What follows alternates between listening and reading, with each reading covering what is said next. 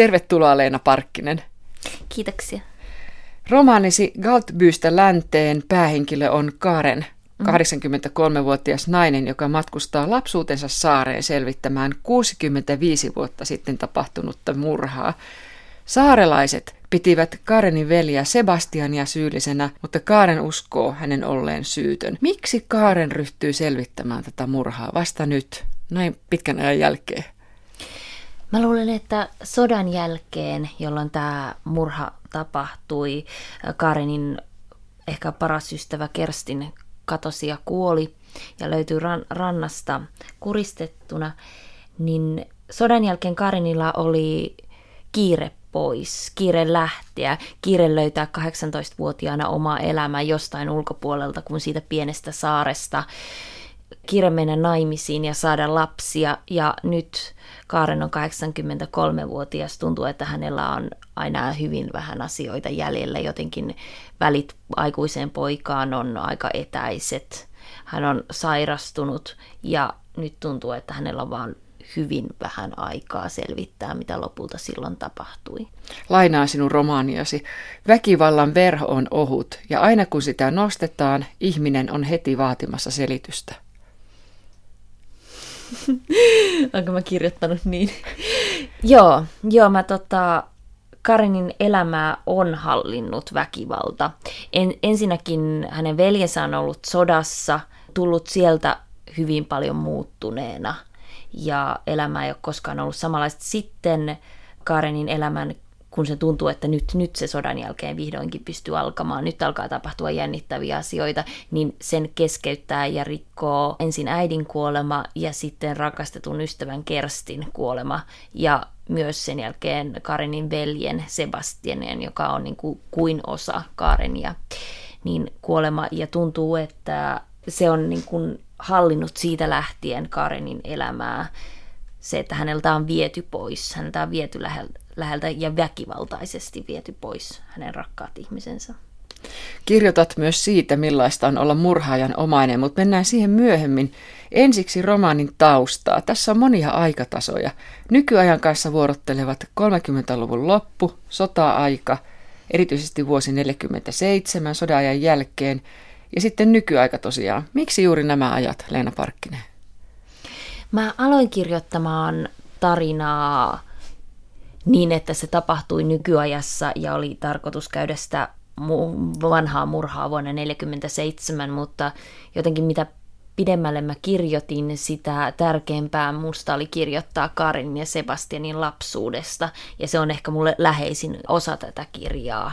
Se, että minkä, minkälaisia lapsia he olivat ja minkälaisia he olivat yhdessä ja minkälainen heidän lapsuutensa sillä eristetyneellä pienellä saarella ulkosaaristossa oli.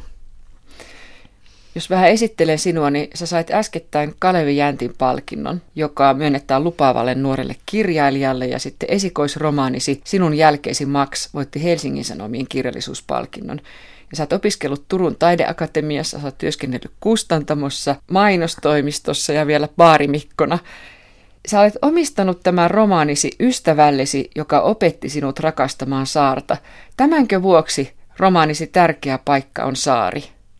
Mä itse asiassa mä muutin, mulla oli putkiremontti, ja jonka takia mä jouduin muuttamaan pois Helsingistä. Ja mä muutin ulkosaaristoon, ystäväni asui siellä vanhaan kansakouluun. Ja jos, jos haluaa multa yhden neuvon, niin mä sanon, että ei kannata muuttaa ulkosaaristoon marraskuussa. Siellä on pimeätä, kylmää ja märkää. Mutta mä, en ollut, mä olin kirjoittanut siihen asti kaksi vuotta romaania Romania Helsingistä ja se oli jotenkin ihan täysin jumissa. Mutta siellä saaressa, Norskatan saaressa lähellä Korppoota, joka on Kaltpystä itään, Toisin kuin romanisen kalppystä länteen. Niin se Joo, tämä piti häivyttää, että mä en ole nyt varmasti kirjoittamassa Norskatasta, ettei kukaan suutu. Niin mä asuin siellä, olisiko se ollut puolisen vuotta ja talven ja kirjoitin siellä ja siellä alkoi tämä romaani alkoi jotenkin keriytyä ja tämä tarina. Ja mä en ole ollut koskaan oikeastaan kirjoittaminen ei ole ollut mulle niin helppoa. Se tämä tarina veti mua eteenpäin ja mä työskentelin ihan hirveästi. Sitten mä mursin vielä jalkani, jonka jälkeen mä kirjoitin vielä, kun mä en päässyt liikkumaan, niin mä kirjoitin vielä kahta kauheammin. Kun lähestyy Feetknoppenia laivalla, näkee ensimmäisenä rantakalliot, pyöreät kuin lapsen selkä. Ne valuvat mereen, joka hakkaa niitä vasten valkopitsisinä aaltoina. Kallioiden halkeamissa kukkii täplinä keltamaksaruoho, siitä saari on saanut nimensä. Alkukesän valossa se näyttää paksusti tupsutetuilta siveltimen vedoilta. Feetknoppenin kalliot vivahtavat punaiseen ja samaa verenpunaa hehkuu kaikkialla ojissa. On kesäkuu ja harmaiden rantavajojen välissä ui piisami, jättäen jälkeensä kuin rasvalla piirretyn vanan. Mennään ajassa taaksepäin nykyisyydestä Kaarenin ja Sebastianin kasvuvuosi, johon tuossa äsken viittasitkin. Nämä kaksi olivat hyvin läheisiä sisaruksia, varsinkin Kaaren on kiinni isossa veljessään. Esikoisromaanissasi Sinun jälkeisi Max kirjoitit myös sisaruudesta. Nämä olivat jo ihan fyysisestikin toissaan kiinni. He olivat siamilaiset kaksoset. Mikä sinua sisaruudessa kiinnostaa? Mä olen miettinyt sitä, että mistä se tulee. Mulla siis on sisar, seitsemän vuotta mua vanhempi, mutta me oltu lapsena erityisen, meillä on niin iso ikäero, niin kovinkaan mitenkään erityisen läheisiä. Tietenkin me ollaan läheisiä nykyään aikuisena. Mutta mä oon miettinyt, että se ei ole ehkä se, että mä en kirjoita oma, omasta sisaruussuhteestani, mutta mä kirjoitan jollain tavalla siitä, että millaista on olla, kun on joku, joka on tosi lähellä.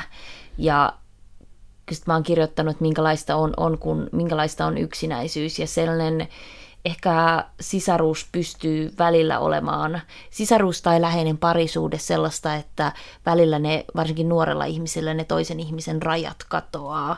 Ja ja tota, se ei ole välttämättä kauhean tervettä, mutta siitä tulee sellainen, sellainen tietynlainen symbioottinen suhde, joka taas vastapainona sitä, että ihminenhän on pohjimmiltaan hyvin yksinäinen olento, ainakin kirjailijat on, niin se ei jollain tavalla aiheena ja teemana kiehtoo mua. Näistä rajoista, miten pitkälle voi mennä esimerkiksi sisaruudessa. Minun mielestäni sä kirjoitat Leena Parkkinen siitäkin, että todellakin, että miten pitkälle voi mennä, ettei se vaikuta liian poikkeavalta, ainakaan mm. sen ahtaan yhteisön silmissä. Mm. Mä en ehkä sanoisi, että esimerkiksi Karin ja Sebastianin suhde on, sisaruussuhde on mitenkään erityisemmin terve tai tasapainoinen. Heillä on sairas äiti ja isä, isä jolla on tota, alkoholiongelma, joka vetäytyy kodissaan paljon tunnekylmyyttä ja sitä läheisyyttä ja lämpöä ja ymmärrystä nämä sisarukset saa vaan toisiltaan. Sen takia siitä, ehkä siitä suhteesta kasvaa hyvin vinoutunut. Kyllä mä mietin myös sitä, että kuka määrittää sen, miten läheisiä esimerkiksi sisarukset voivat olla. Mm, se on totta. Et mikä on se raja, minkä voi ylittää? Mm. Joo, se on ihan kiinnostavaa. Olen halunnut kirjoittaa siitä, siitä, että mitä on nimenomaan rajat sisaruudessa ja, ja halunnut kirjoittaa sisarusrakkaudesta ja miten pitkälle se voi mennä ja mitä yleensäkin ehkä rakkaus on ja miten me se koetaan ja miten Karen ja Sebastian sen kokee. Karen ja Sebastianin suhteessa on ehkä jotain, jotain sellaista, että, että koska he on niin totaalisen yksin ja kyvyttömiä oikeastaan rakastamaan ja löytämään rak- rakkautta, niin sitten he takertuu toisiinsa.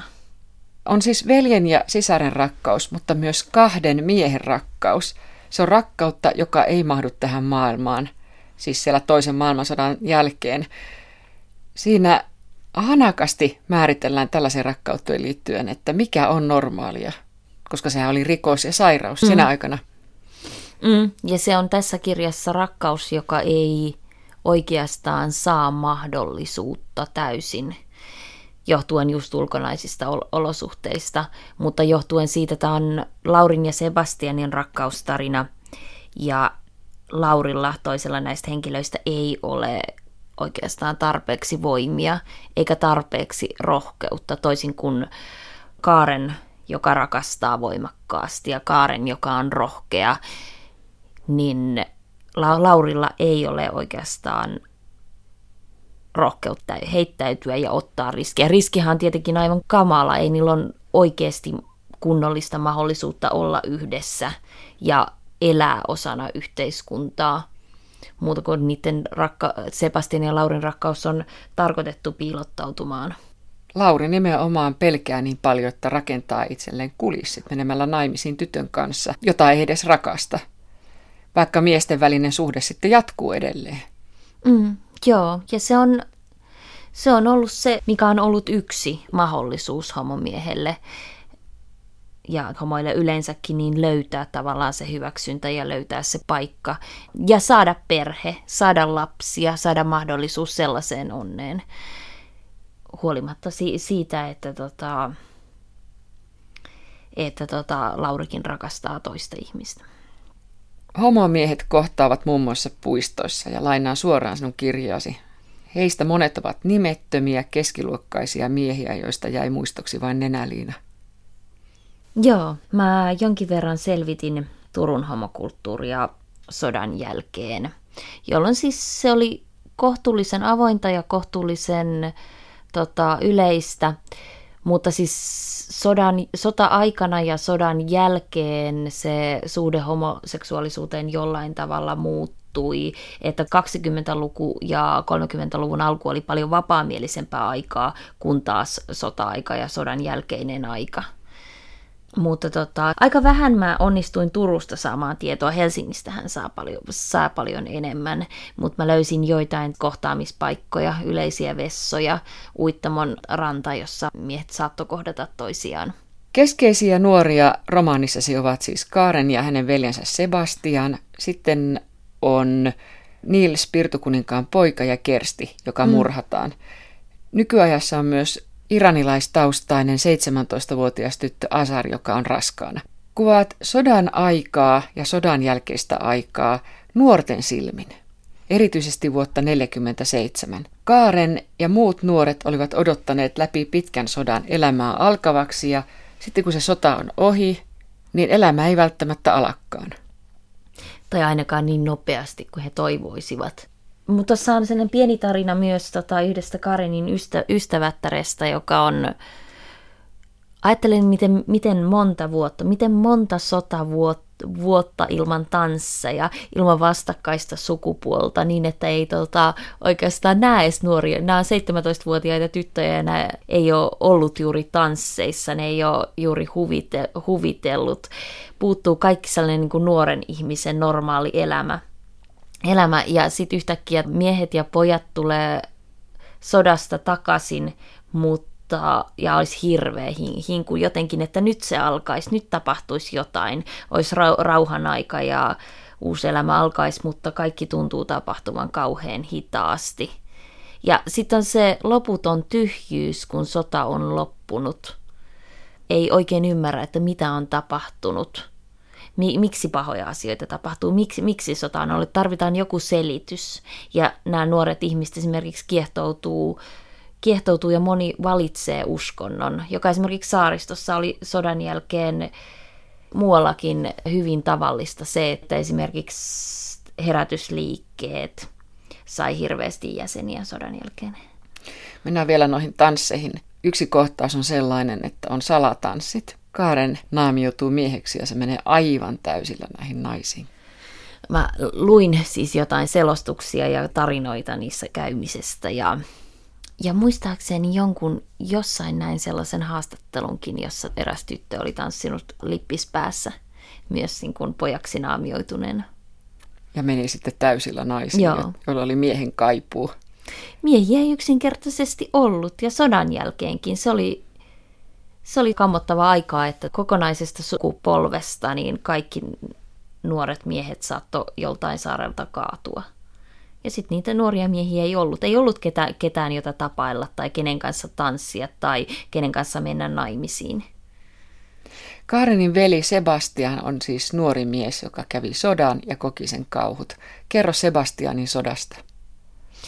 Sebastian on, sota alkaa sillä tavalla, että hän ei siis kirja, hänet vapautetaan niin kuin koko hänen ikäluokkansa niin ylioppilaskirjoituksista ja hän saa ylioppilaslakin ilman kirjoituksia ja lähtee sotaan hyvin nuorena.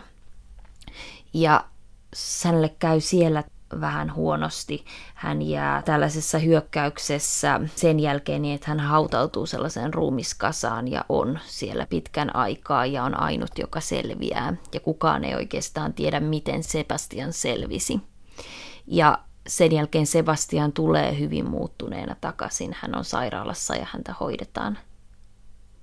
Tämä perustuu jollain tavalla löyhästi mun isosetäni tarinaan, joka oli hyvin nuori, nuori mies ja lupaava muusikko, mutta joka traumatisoitui pahasti sodassa. Hänellä ei ollut ihan tällaista kokemusta sitten vai mikä Sebastianilla, että hautautuu ruumiskasaan?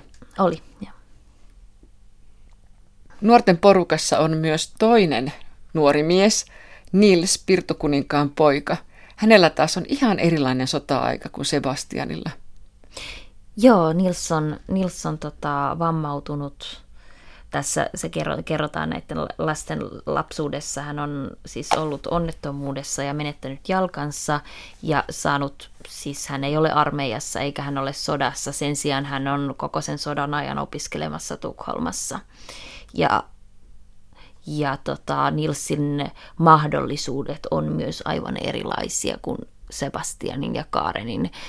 Nils tulee varakkaasta perheestä, siis nämä on kyllä keskiluokkaa myös tota Karen ja Sebastian, ne on eläinlääkärin lapsia, mutta tuntuu, että, tai ainakin Karenista tuntuu, että Nilsin mahdollisuudet päästä pois sieltä saarelta, mahdollisuudet päästä opiskelemaan, mahdollisuus saada työ jostain muualta on paljon isompia, että Nils on vapaampi. Ja sen takia ehkä Karen, Karen tota, kiinnittyy Nilsiin, rupeaa seurustelemaan Nilsin takia, koska se näkee Nilsin jotenkin jonkinlaisena, varmasti hän ihastuukin, tai ehkä hän rakastuukin, mutta ennen kaikkea Karenia viehättää se mahdollisuus vapaudesta ja siitä, että pääsisi pois lapsuuden kodista, jonka hän kokee vähän ankeaksi. Pirtukuninkaasta, jonka poika siis Nils on. Tässä on tämmöinen mielenkiintoinen yksityiskohta. Nils esittelee Pirtukuningas isänsä talon ja mikä mm. salakäytävä sieltä menee merenrantaan. Että pystyy mm. rauhassa näitä, näitä tota, ihme bisneksiä hoitamaan. Onko tämä ihan totta? Mm, tämä salakäytävä. Uh, siis Pirtu Business on ollut, ollut, tota, on ollut saaristossa Kyllä. hirveän isoa ja siis siellä, missä mä asuin, niin sanottiin, että jokainen, jokainen kivitalo on Pirtulla rakennettu. Että tota, ja siis täällä Korppoossa, onko se muistaakseni se on Korppoossa on myös tällainen talo, jossa on liikaa savupiippuja, koska savupiipuista maksettiin veroa. Ja, ja tota, tämä Pirtukuningas, joka sen rakennutti, niin halusi näyttää naapureilleen, että hänellä on varaa maksaa liikaa veroja. Osa savupiipuista on savupiippuja, jotka eivät toimi. Paljaat, talven riipimät puut halkoivat ilmaa, taivas enteili sadetta. Moottoritie oli autio. Ehkä se oli ollut kevät, joka oli saanut hänet sekoamaan. Ehkä vanhuksille kävi niin, kun ensimmäiset krookukset tunkivat esiin, mistä hän tiesi. Hän hämmästyi joka aamu nähdessään kätensä. Pitkät kapeat sormet, maksaläikkien täplittämissä kämmenselissä, siniset suonet ja hauraat punaiseksi lakatut kynnet. Mielessään hänellä oli vielä tytön kädet, sirot vaaleat kädet, joita pidellessään miehet aina kysyivät, soittiko hän pianoa. Hänellä oli ollut tapana vain hymyillä vastaukseksi. Tosiasiassa hän ei erottanut nuottia virkkuukoukusta, mutta huomio imarteli häntä. Ja koskettaessaan häntä miehet harvoin olivat kiinnostuneita musiikista tai hänen mielipiteistään musiikista. Sebastian oli ollut poikkeus. Kaikessa. Kaaren palaa siis entiselle kotipaikkakunnalleen sinne saaristoon, jossa hänellä on edelleen lapsuuden koti – Mukana on Asar, 17-vuotias iranilaistaustainen tyttö, joka on viimeisillä raskaana. Kaksi ihan toisilleen tuntematonta ja monin tavoin erilaista ihmistä matkustaa yhdessä. Mihin he tarvitsevat toisiaan? Niin, mä tota halusin kirjoittaa Kaarenille tavallaan vastaparin. Mä haluaisin kirjoittaa nykyajasta nuoren 17-vuotiaan tytön, jolla on myös takana on onneton, onneton rakkaustarina ja vääriä valintoja. Ja Asaron muistuttaa Karenia siinä, että Asarkaan ei ole ihan täysin sopeutunut. Hän on yrittänyt, hän on yrittänyt kovasti olla suomalainen, hän on yrittänyt, hän on kasvanut Tampereella ja yrittänyt tehdä asiat niin kuin kaikki muutkin ja olla sellainen hyväksytty su, su, tavallinen suomalaistyttö, mutta tota, jotenkin kaikki hänen ympärillään muistuttaa, että hän ei ole kuitenkaan ihan tavallinen, vaikka hän tavallaan on. Mä luulen, että sekä Asar että Kaaren tarvitsevat toisiaan. He on molemmat vähän ulkopuolisia. Asar on selkeästi pulassa. Hän on velkaa väärille ihmisille ja hänen pitää piiloutua. Ja Karen on taas menettänyt ehkä kontaktin oma, omaan sukuunsa ja omaan poikaansa, jotka on jäänyt hänelle jotenkin etäiseksi. Ja Karen ja Asar jollain tavalla kohtaa ja tarvitsee toisiaan tässä kirjassa. Ja alussa heidän siteensä ja se heidän keskinäiset epäluulonsa on aika suuria, mutta siis jollain tavalla he hitsautuvat yhteen. Saarelle saavuttuaan Karen sanoo Atsarille, kuinka heidät on jo huomattu, kuinka he ovat tunkeilijoita, turisteja. Miten niin? Karenhan on kotoisin tuolta saarelta. Karen on ollut 65 vuotta poissa. Ja loppujen lopuksi niin kun Karen vaikka se on syntyisin siltä saarelta, niin, niin tota, Karenin äitikin on esimerkiksi muualta. Karenista on tullut sen näköinen, että hän on kaupunkilainen ja hän on muualta ja häntä vierastetaan. Sen lisäksi Karen on sen murhaajan sisar. Leima, leima, leima, josta hän ei pääse, pääse eroon. Asar sanoo olevansa tottunut muukalaisuuteen, että hän on ollut 17 vuotta muukalainen. Ja sitten hän sanoo sen olevan rooli. Mitä se tarkoittaa? Ehkä se, että se on, se on tota, rooli, joka on annettu Asar, Asarille. Se ei ole välttämättä hänen oma kokemuksensa, se on vaan se tavallaan se sapluuna, johon Asaria koko ajan työnnetään, että hän on maahanmuuttaja, hän on erinäköinen, hän on jollain tavalla eksoottinen ja ja jollain tavalla sillä, sillä tavalla uhkaava. Hän, vaikka hän on koko ikänsä asunut Suomessa, niin häntä ihaillaan, että hei, hän puhuu hirveän hyvää suomea ja, tai että hän on sopeutunut niin hyvin ja mitä enemmän niin kuin hän yrittää tai niin kuin yrittää olla suomalainen ja tota, tulla hyväksytyksi, sitä enemmän, sitä enemmän hän saa sitä hyvä, hyväksyntää, että tota, ja samoin hän on niin kuin sellaisessa roolissa, että hän, ei, niin kuin, hän ei saa oikeastaan, hän on ulko, sillä tavalla ulkopuolinen, että tota, hän ei saa esimerkiksi arvostella suomalaisuutta, hän ei saa nähdä siinä mitään negatiivista. Hänen tota, pitää vaan jotenkin olla hiukan parempi kuin suomalaiset on koko ajan. Kiitollinen siitä, että Joo. saa asua tässä maassa. Sehän kuuluu myös mm. tähän maahanmuuttoon. Mutta eikö hän ollut syntynyt Suomessa? Joo, hän on täysin suomalainen. No tähän liittyen sitten, että minkä takia Irania ei saatu pois Asarista, vaikka se mitä hän tiesi Iranista oli kikherneen kokoinen pala. Sehän on, on varmaan Asarin sukupolven maahanmuuttajia, niin se iku, ikuinen kysymys, se, että mistä hän on kotoisin. Hän on, jos hän menisi Iraniin, niin hän olisi tota, länsimaalainen. Ja kun hän on täällä, niin hänelle muistuttaa koko ajan, että hän on jollain tavalla muualta. Mutta Asarhan ei ole ikinä asunut Iranissa, hänen vanhempansa on sieltä kotoisin, mutta hänen vanhempansa on lähtenyt sieltä jo niin hirveän kauan aikaa sitten, silloin ennen vallankumousta ja opis, opiskellut, hänen isänsä opiskellut Euroopassa. Ja se Asarin Iran on sitä, että sukulaiset lähettää lahjoja ja puhutaan sukulaisten kanssa netissä ja, ja katsotaan uutisia CNNltä.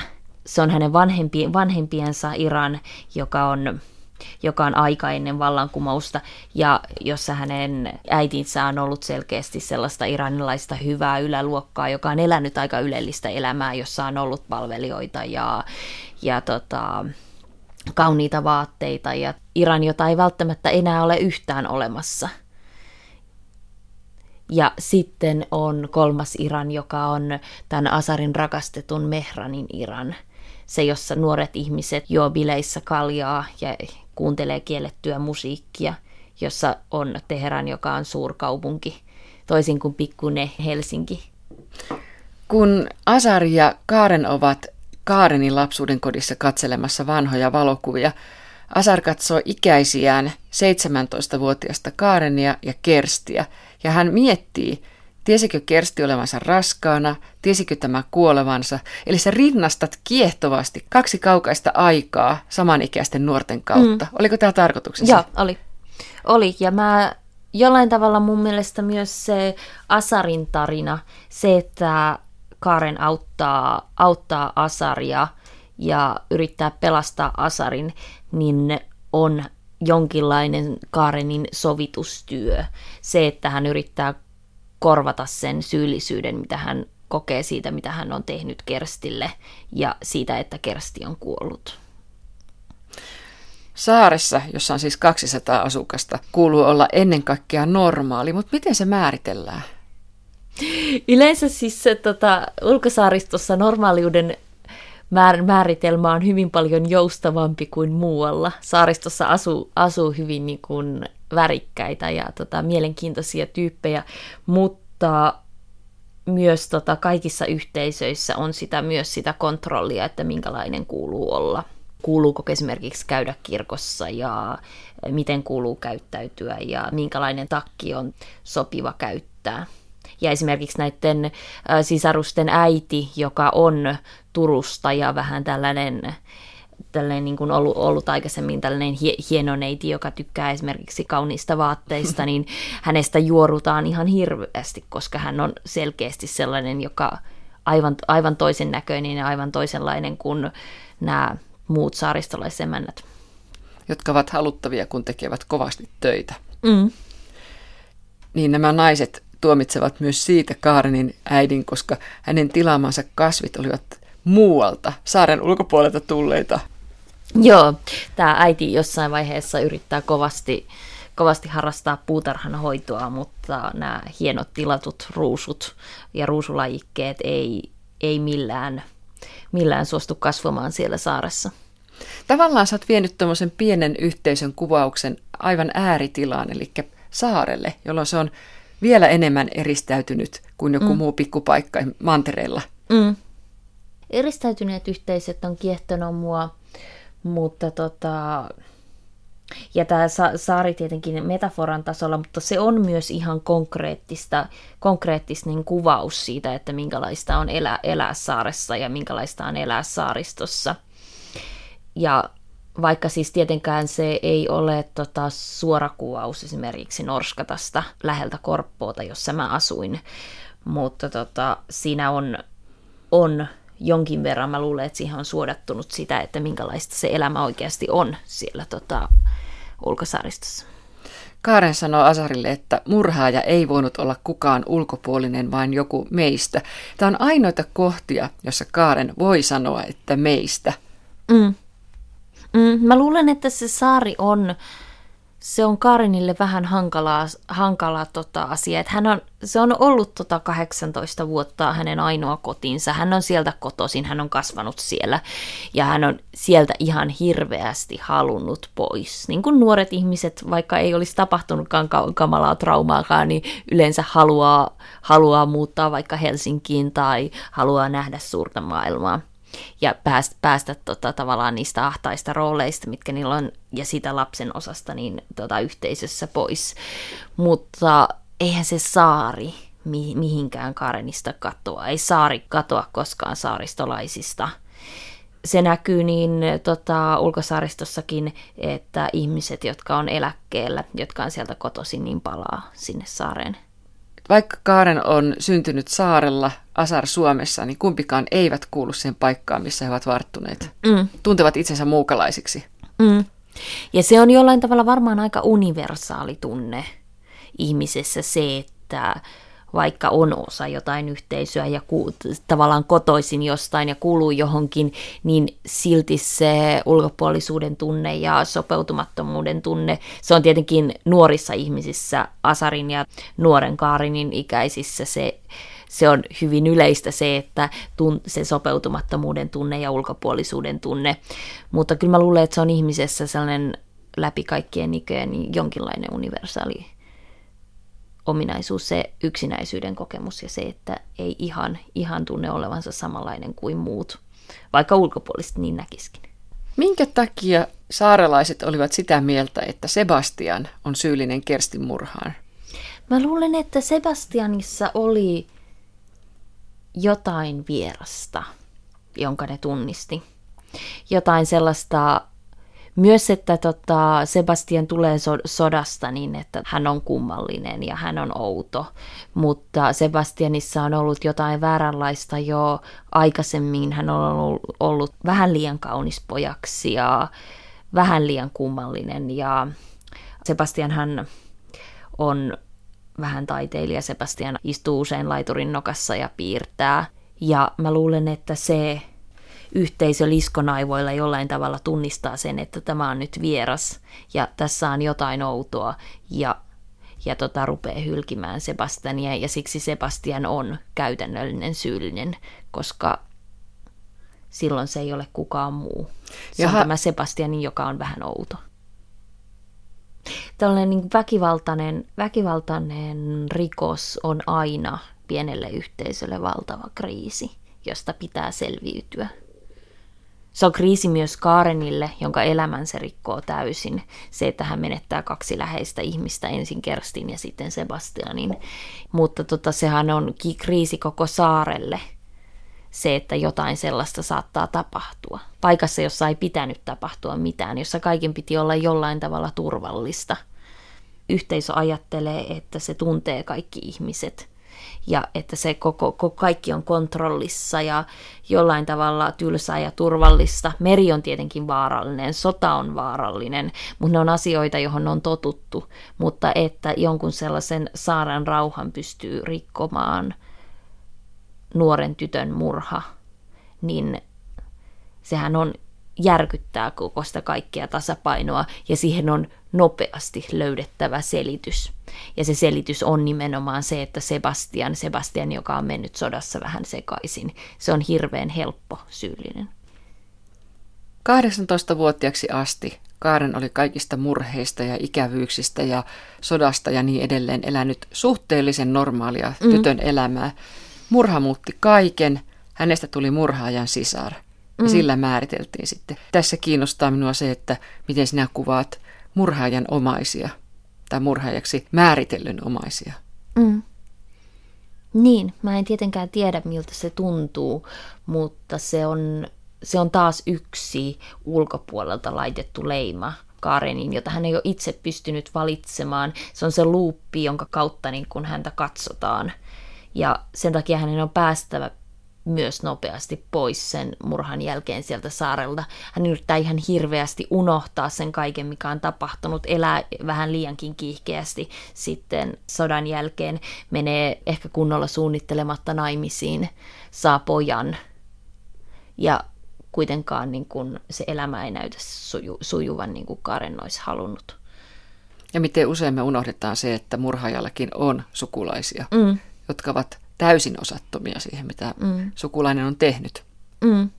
Ne, jotka on myös uhreja. Kerstin murhaa kutsutaan saarimurhaksi. Mulle tuli mieleen Kyllikkisaaren murha, joka tapahtui siis hieman myöhemmin kuin mm. tämä romaanin saarimurha. Mm. Oletko ajatellut sitä Kyllikkisaaren murhaa?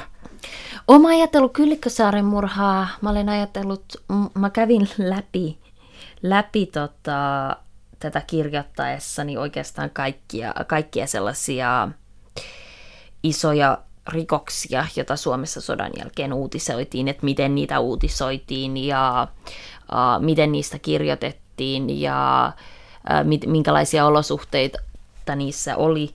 Se, mikä mua järkytti, järkytti aika paljon lukiessani niitä, oli se, tota, se avoimuus, millä niistä kerrottiin esimerkiksi sano, sanomalehdissä, että kerrottiin yksityiskohtia uhrista ja kerrottiin uhria uhrin perheestä nimellä, kerrottiin murhaajasta tai epäilystä murhaajalta puhuttiin nimellä, kerrottiin hyvin verisiä yksityiskohtia. Se on jotenkin sen jälkeen, täytyy sanoa, että meidän lehdistö on oikeastaan kehittynyt hyvin paljon esimerkiksi kunnioittamaan ihmisen yksityisyyttä. Tämäkin mun mielestä istuu hyvin siihen aikaan. On lehtileike, jossa lukee näin. 17-vuotias kuristettu ja mereen heitetty Kersti Frantseen tunnettiin hiljaisena ja uskovaisena naisena. Se oli se vakio asia, mitä, mitä haluttiin aina nuori, nuorista naisista kertoa, se, että ne ei, eivät käyneet tanssissa ja olivat kunnollisia ja tota, olivat hiljaisia tyttöjä. Se oli aina se, mitä näistä kaikista uhreista kerrottiin. Eli olivat viattomia, eivät olleet itse houkutelleet murhaajaa mm. tekoon. Mm. Eri asia oli, että miten paljon se piti aina paikkansa. Mutta se oli, se oli tota, rooli, johon nämä uhrit esimerkiksi haluttiin laittaa. Lauri, vanha mies, sanoo vanhalle Kaarenille, kuinka nuorena kuvittelee, että elämällä kiivaasti voi jättää kaiken taakseen, ettei vanhoja asioita joudu kohtaamaan, että elämässä tulee uusia tilaisuuksia. Ja tähän vanha Kaaren sanoo, että ei niitä enää tule. On elettävä silloin kuin voi. Elämässä ei järjestetä uusintoja. Sehän on, tämän Laurin tragedia on se, että, tota, että hän ei oikeastaan – uskalla heittäytyä siihen rakkauteen, hänen suureen rakkauteensa Sebastiania kohtaan, vaan valitsee ihan toisenlaisen elämän ja viettää ehkä sitten loppuelämänsä miettien, että mitä jos. Samoin Karen, joka on elänyt rohkeasti, mutta ei ole ehkä niin kuin kuitenkaan sen veljen kuoleman jälkeen saanut sellaista otetta elämäänsä, että se olisi Karenille jotenkin se aika kun hän on ollut 18, on paljon elävämpää kuin nykyhetki. Mä ymmärsin tästä taas sen, että Kaaren on oppinut elämänsä kautta sitä, että on elettävä ihan oikeasti, mm, joo, odottamatta mitään, mitä sattuisi ehkä tulemaan joskus. Mm, on. Se on tavallaan sellainen Karenin, että on elettävä silloin, kun ne elämä ja tilaisuudet on. Vielä vanhan Kaarenin lainaus. Hän neuvoo nuorta Asaria näin, että rakkauteen, sähkömiehiin ja mereen ei voi koskaan luottaa. Ne ovat asioita, jotka oppii, kun elää pienessä saaressa. Mm. Meri on ehkä sellainen, sellainen asia, joka saaristossa no, tietenkin on aina läsnä, mutta jokaisessa perheessä on, on joku, joka on, on hukkunut tai pudonnut jäihin – että sen meren arvot, tota, arvaamattomuus ja vaarallisuus on saaristossa koko ajan läsnä. Ovatko sähkömiehetkin yhtä arvaamattomia? Mä olin silloin, kun mä tota, asuin, asuin saaressa, niin oli hirveitä myrskyjä muutama vuosi sitten, sitten ja meillä meni kahdeksi viikoksi silloin, silloin sähköt ja se oli ihan kamalaa. Ja se nyt tietenkään ei ollut, ei ollut oikeastaan sähkömiesten vika, vaan hirvittävän myrskyn. Mutta tota, uh, sähkömiehet ja putkimiehet, ne tulee aina jostain muualta, muualta kuin sieltä, sieltä saaresta ja niitä saa yleensä aina odotella. Ja Kaarenin neuvo rakkaudesta, niin se on, on hyvin omakohtainen. Mm, on.